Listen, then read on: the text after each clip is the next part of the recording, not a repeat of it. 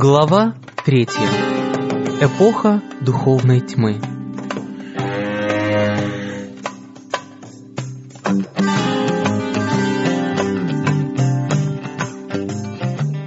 Апостол Павел во втором послании к фессалоникийцам предрекал великое отступление, которое завершится установлением папской власти. Он писал, что день Господень не наступит, пока не придет прежде отступления, и не откроется человек греха, сын погибели, противящийся и превозносящийся выше всего, называемого Богом или святынею, так что в храме Божием сядет он как Бог, выдавая себя за Бога. Более того, апостол предупреждает братьев о том, что тайна беззакония уже в действии – еще в тот ранний период христианской эры он видел, что в церковь проникают заблуждения, которые готовят путь папству. Тайна беззакония вначале скрытно, незаметно совершала свое обольщающее и богохульное действие, а затем, постепенно приобретая все большую силу, уже открыто завладела сознанием людей. Языческие обычаи самым неприметным образом вошли в христианскую церковь. Этот дух соглашательства и уступок некоторое время сдерживался жестокими гонениями. Но когда гонения прекратились, и христианство вошло в царские дворы и палаты, тогда простоту и кротость Христа и его апостолов сменили величие и гордость языческих жрецов и правителей, а божественные установления — человеческие измышления и предания. Формальное обращение императора Константина в начале IV столетия вызвало большое ликование среди христиан, и мирское влияние под видом праведности проникло в церковь. Церковь стала быстро разлагаться. С виду побежденное язычество оказалось победителем. Его дух овладел церковью. Языческие учения, обычаи и суеверия соединились с верой так называемых последователей Христа. Это соглашение между язычеством и христианством привело к появлению человека греха, о котором пророчество говорило, что он превознесет себя выше Бога и поведет борьбу с ним. Эта исполинская система ложной религии является шедевром сатанинской власти, памятником его попыток воцариться на престоле и своевольно управлять землей. Сатана однажды уже пытался вступить в соглашение со Христом. Он пришел к Сыну Божьему в пустыне искушений и, показав Ему все царства мира и славу их, обещал все это отдать в руки Его при одном условии. Иисус должен был признать верховную власть князя тьмы. Христос дал отпор наглому искусителю и заставил его удалиться. Но предлагая то же самое человеку, сатана добился куда больших успехов. Стремясь к славе и богатству, церковь начала искать покровительство и поддержку у великих мира сего. Отвергнув тем самым Христа, она была вынуждена подчиниться представителю сатаны, епископу Рима. Один из основных догматов Римской Церкви состоит в признании Папы видимым главой Всемирной Церкви Христа, наделенным высшей властью над всем духовенством на земле. Более того, папе присвоен еще и божественный титул. Он именуется «Господь Бог Папа» и считается непогрешимым. Он требует, чтобы все люди почитали его.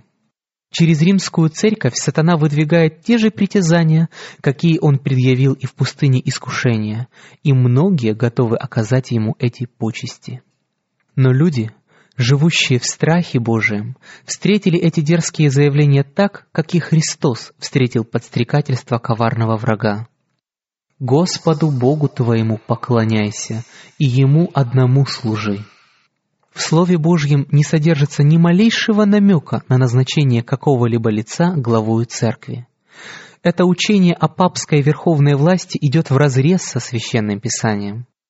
Папа не может иметь никакой власти над Церковью Христа, кроме той, какую он присвоил себе незаконным образом. Приверженцы Римской Церкви обвиняют протестантов в ереси и в своевольном отделении от истинной Церкви. Но подобные обвинения, скорее всего, относятся к ним. Именно они свергли знамя Христа и отступили от веры, однажды преданной святым.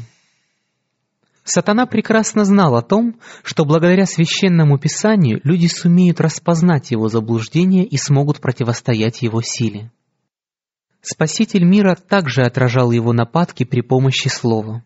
При каждом наступлении сатаны Христос выставлял щит вечной истины, говоря «Так написано». На каждое наглое предложение врага он отвечал мудростью и силой слова.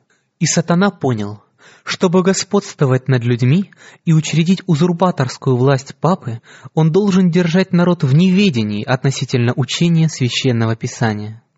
Библия возвеличивает Бога и открывает истинное положение смертных людей, поэтому сатана делает все возможное, чтобы его святые истины оставались скрытыми и подавленными.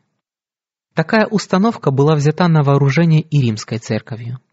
На протяжении нескольких веков она препятствовала распространению Библии.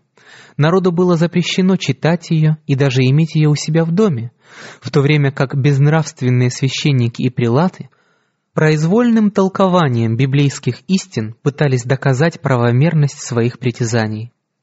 Таким образом, почти все признали папу наместником Богом на земле, наделенным верховной властью как в церкви, так и в государстве.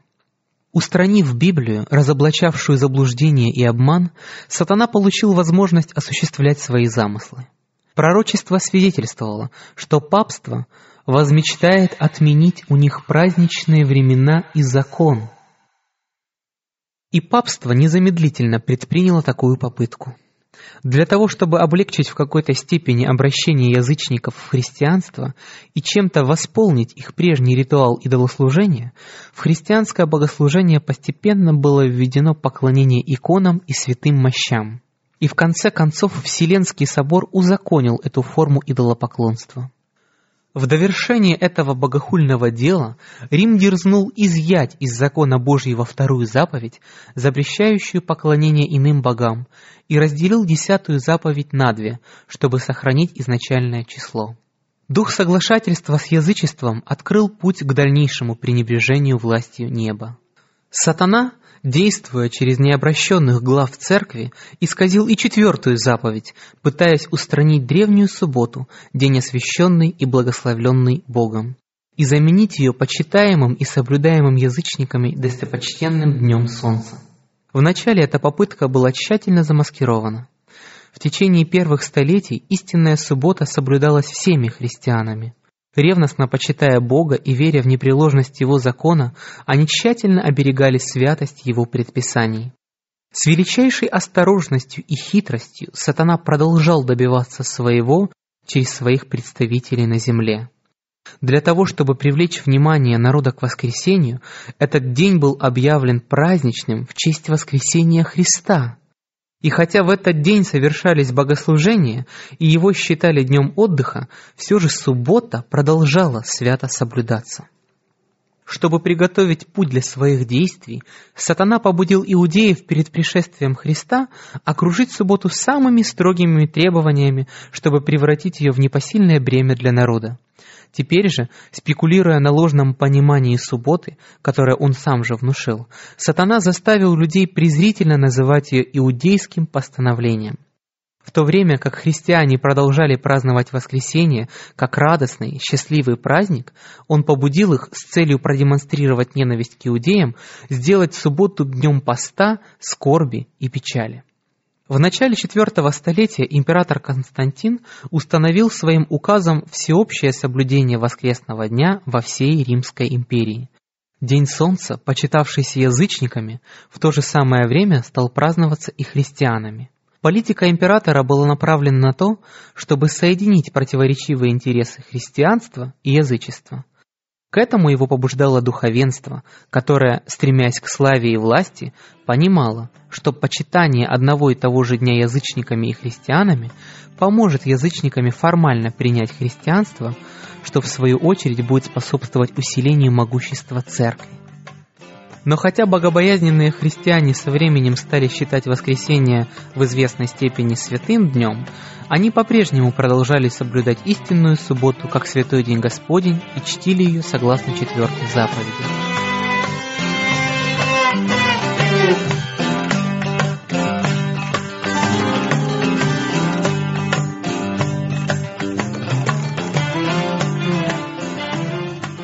Но великий обманщик на этом не остановился. Он решил собрать весь христианский мир под свое сатанинское знамя и осуществлять власть через верного своего сообщника, гордого папу, объявившего себя наместником Христа. И с помощью полуобращенных язычников, высокомерных прилатов и епископов, любящих мир, он достиг своей цели. Время от времени собирались вселенские соборы, на которые съезжалось высшее духовенство со всех стран мира – Почти на каждом соборе значение субботы, установленной Богом, все более принижалось, тогда как воскресный день все более возвышался. В конце концов, к языческому празднику стали относиться как к божественному предписанию, а библейская суббота была объявлена пережитком иудаизма, и соблюдающие ее подлежали осуждению и проклятию. Великому отступнику удалось возвыситься над всем, называемым Богом или святыней. Он осмелился изменить единственную в своем роде заповедь божественного закона, которая безошибочно указывает всем людям на истинного живого Бога. В четвертой заповеди Господь открывается как Творец неба и земли. Этим Он и отличается от всех других ложных богов. Суббота является памятником творческих трудов и свидетельствует о том, что седьмой день был освящен как день покоя для человека – он установлен для того, чтобы постоянно напоминать людям о живом Боге, источнике бытия и объекте почитания и поклонения. Сатана стремится к тому, чтобы люди нарушали верность Господу и не соблюдали Его закон. Поэтому он и сосредотачивает усилия именно на этой заповеди, говорящей о Боге как о Творце. В настоящее время протестанты утверждают, что воскресение Христа в воскресенье и превратило этот день в христианскую субботу. Но Священное Писание не дает для этого никакого основания. Ни Христос, ни апостолы ничем не выделили воскресенье. Празднование воскресения христианами исходит из тайны беззакония, которая начала проявляться еще в дни апостола Павла. Когда и где Господь усыновил это детище папства? Какими разумными доводами можно оправдать изменения, не освященные Словом Божьим? В шестом столетии папство прочно утвердилось в мире. Его центром был избран императорский город, а римский епископ назначен главой всей церкви. Язычество уступило место папству. Дракон отдал зверю силу свою и престол свой и великую власть начался период 1260-летнего папского преследования, предсказанный в пророчествах Даниила и книге Откровения. Христиане должны были сделать выбор. Или, отказавшись от своих убеждений, принять папские постановления и обряды, или же окончить жизнь в темнице, под пытками, на костре или эшафоте. Исполнились слова Иисуса – Преданы также будете и родителями, и братьями, и родственниками, и друзьями, и некоторых из вас умертвят, и будете ненавидимы всеми за имя Мое». Верующие подвергались невиданным прежде преследованиям, и мир превратился в сплошное поле битвы. В течение целых столетий церковь находила себе убежище в уединенных и пустынных местах. Так говорит пророк. Жена убежала в пустыню, где приготовлено было для нее место от Бога, чтобы питали ее там 1260 дней. С приходом к власти римской церкви и было положено начало темного средневековья. По мере укрепления этой власти сгущался и мрак. Люди верили не Христу как истинному основанию, а Папе Римскому – Вместо того, чтобы уповать на Сына Божьего, дающего прощение грехов и вечное спасение, народ взирал на папу, а также на священников и прилатов, которых тот наделил своей властью. Людей учили, что папа является посредником между Богом и человеком, и никто не может приблизиться к Богу, как только через него. И что папа для них вместо Бога, поэтому все должны безоговорочно подчиняться ему. Уклонение от его требований служило веской причиной для того, чтобы подвергнуть виновных самым жестоким наказаниям. Таким путем внимание народа было отвлечено от Бога и обращено на грешных, жестоких людей, и даже более того, на самого князя тьмы, который через них осуществлял свою власть. грех был облечен в святые одеяния.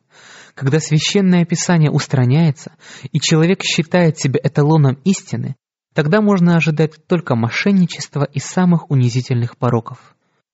С возвышением человеческих законов и традиций обнаружились испорченность и разложение, которые всегда являются следствием забвения закона Божьего.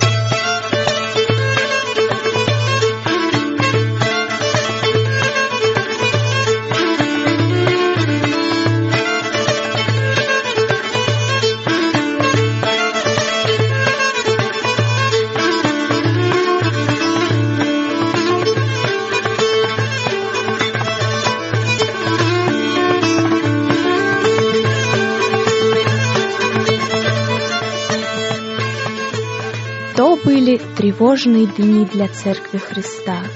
Как мало оставалось верных знаменосцев истины. Хотя во все времена были верные свидетели истины, однако иногда казалось, что заблуждение и суеверие уже восторжествовали, а истинная религия почти изгнана. В то время как Евангелие было отнято у людей, умножались религиозные формы и обряды, и народ изнемогал под бременем жестоких требований и ограничений. Людей учили не только смотреть на папу как на своего посредника, но и зарабатывать прощение грехов свершением тех или иных дел, Изнурительные и долгие паломничества, епитимьи, налагаемые на кающегося грешника, поклонение мощам, воздвижение церквей, часовен и алтарей, солидные пожертвования для церкви — все это и еще многое другое требовалось от людей, чтобы смягчить гнев Господа и снискать его расположение, как будто Бог подобен людям, гневающимся из-за пустяков, и его можно задобрить дарами и епитимиями, налагаемыми на кающихся грешников. Невзирая на беззаконие, процветающее даже среди глав римской церкви, ее влияние все увеличивалось и возрастало. В конце седьмого столетия приверженцы папы стали утверждать, что в первые столетия римские епископы имели такую же духовную власть, какую они присвоили себе теперь. Чтобы придать этому заявлению видимость достоверности, необходимо было предпринять определенные меры, и отец всякой лжи с готовностью подсказал им, что делать. Монахи подделали древние рукописи, обнаружились неизвестные до сих пор решения соборов, якобы утверждающие абсолютную власть папы с самых ранних времен. И церковь, отвергшая истину, жадно впитала и этот обман. Немногочисленные верные строители, строившие на истинном основании, были смущены и озадачены, когда их путь оказался завален хламом лжеучений. Подобно строителям Иерусалимской стены в дни Ниемии, некоторые были готовы сказать «Ослабела сила у носильщиков, а мусору много. Мы не в состоянии строить стену. Измученные постоянной борьбой, перенося гонения, клевету, беззаконие и всевозможные трудности, чинимые сатаной, стремившимся любым путем мешать их успеху, некоторые из верных строителей упали духом. Ради мира и сохранения своей жизни и имущества они покинули истинное основание. Другие, напротив, не страшась своих врагов, безбоязненно заявляли «Не бойтесь их, помните Господа великого и страшного» и продолжали совершать дело, будучи припоясаны мечом истины. В каждом столетии враги Божьи с неизменной ненавистью и силой обрушивались на истину – и от слуг Христа всегда требовалась бдительность и верность. Слова Христа, сказанные некогда первым ученикам, относятся и к его последователям, живущим в конце времен. «А что вам говорю, говорю всем, бодрствуйте». Тьма все более сгущалась. Поклонение идолам стало повсеместным. Перед образами зажигались свечи, на них молились. Повсюду распространились самые бессмысленные и суеверные обычаи. Люди настолько были подвержены влиянию суеверий, что казалось, здравый смысл полностью утрачен. Разве можно было ожидать чего-либо иного от людей, кроме невежества и порока, если само духовенство и священники, к которым они обращались за советом, были испорчены и развращены. Церковь сделала еще один шаг на пути своего высокомерного возвышения, когда в XI столетии папа Григорий VII объявил о непогрешимости римской церкви. Одно из выдвигаемых им положений гласило – что церковь, согласно священному писанию, никогда не заблуждалась и не будет заблуждаться, но Библия никогда не поддерживала такого утверждения. Гордый епископ также присвоил себе власть низлагать монархов, утверждая, что никто не имеет права оспаривать решения, принятые им, и только он один должен пользоваться правом отменять решения других. Тиранический характер этого защитника непогрешимости в полной мере проявился в его конфликте с германским императором Генрихом IV. За дерзкое пренебрежение папским авторитетом этот монарх был отлучен от церкви и лишен трона. Напуганный своим одиночеством и угрозами князей, которые, получив папский мандат, восстали против него, Генрих понял, что ему необходимо примириться с Римом, в сопровождении жены и верного слуги он пересек Альпы среди зимы, чтобы таким путем доказать свое смирение перед папой. Прибыв к замку, где находился папа, Генрих без своих спутников был припровожден на внешний двор, где в лютый зимний холод с непокрытой головой и босыми ногами в нищенском одеянии он дожидался свидания с папой. И по истечении трех дней поста и покаяния Папа, наконец, простил его, оговорив, что император отныне будет действовать только с разрешения папы. Григорий VII торжествовал победу, считая своим прямым долгом усмирять гордость царей. Какой поразительный контраст между чрезмерной гордостью этого высокомерного священника и нежной кротостью Христа – который представлен стоящим у двери человеческого сердца и умоляющим принять его, чтобы он мог войти и даровать грешнику прощение и мир. Христос учил учеников, «Кто хочет между вами быть первым, да будет вам рабом».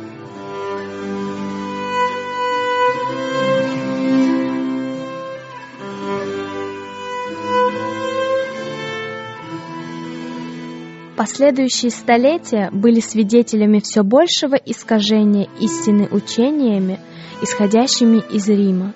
Еще до учреждения папства идеи языческих философов привлекали к себе внимание и оказывали влияние на церковь.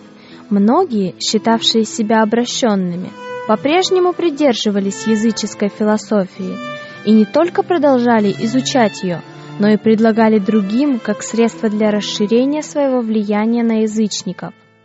Таким образом, в христианскую веру проникли серьезные заблуждения.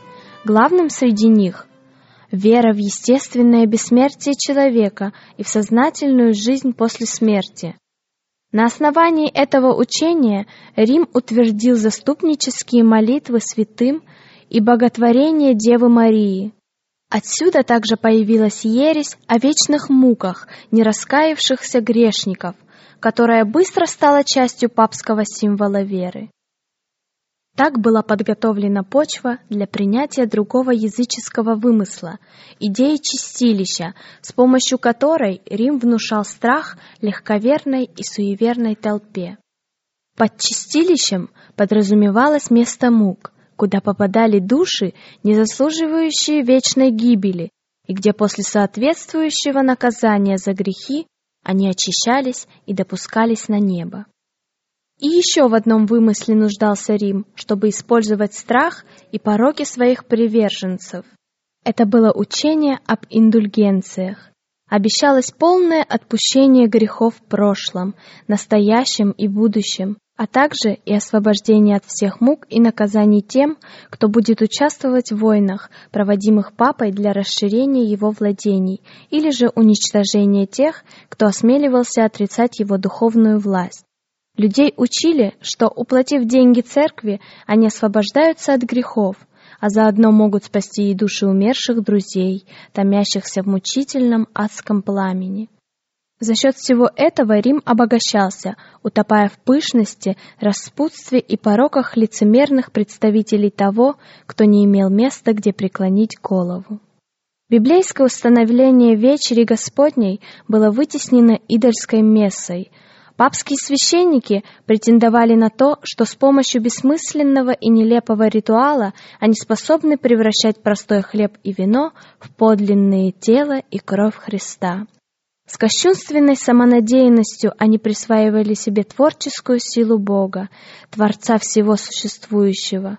От христиан под угрозой смерти требовали открыто признать свою веру в эту страшную ересь, оскорбительную для неба.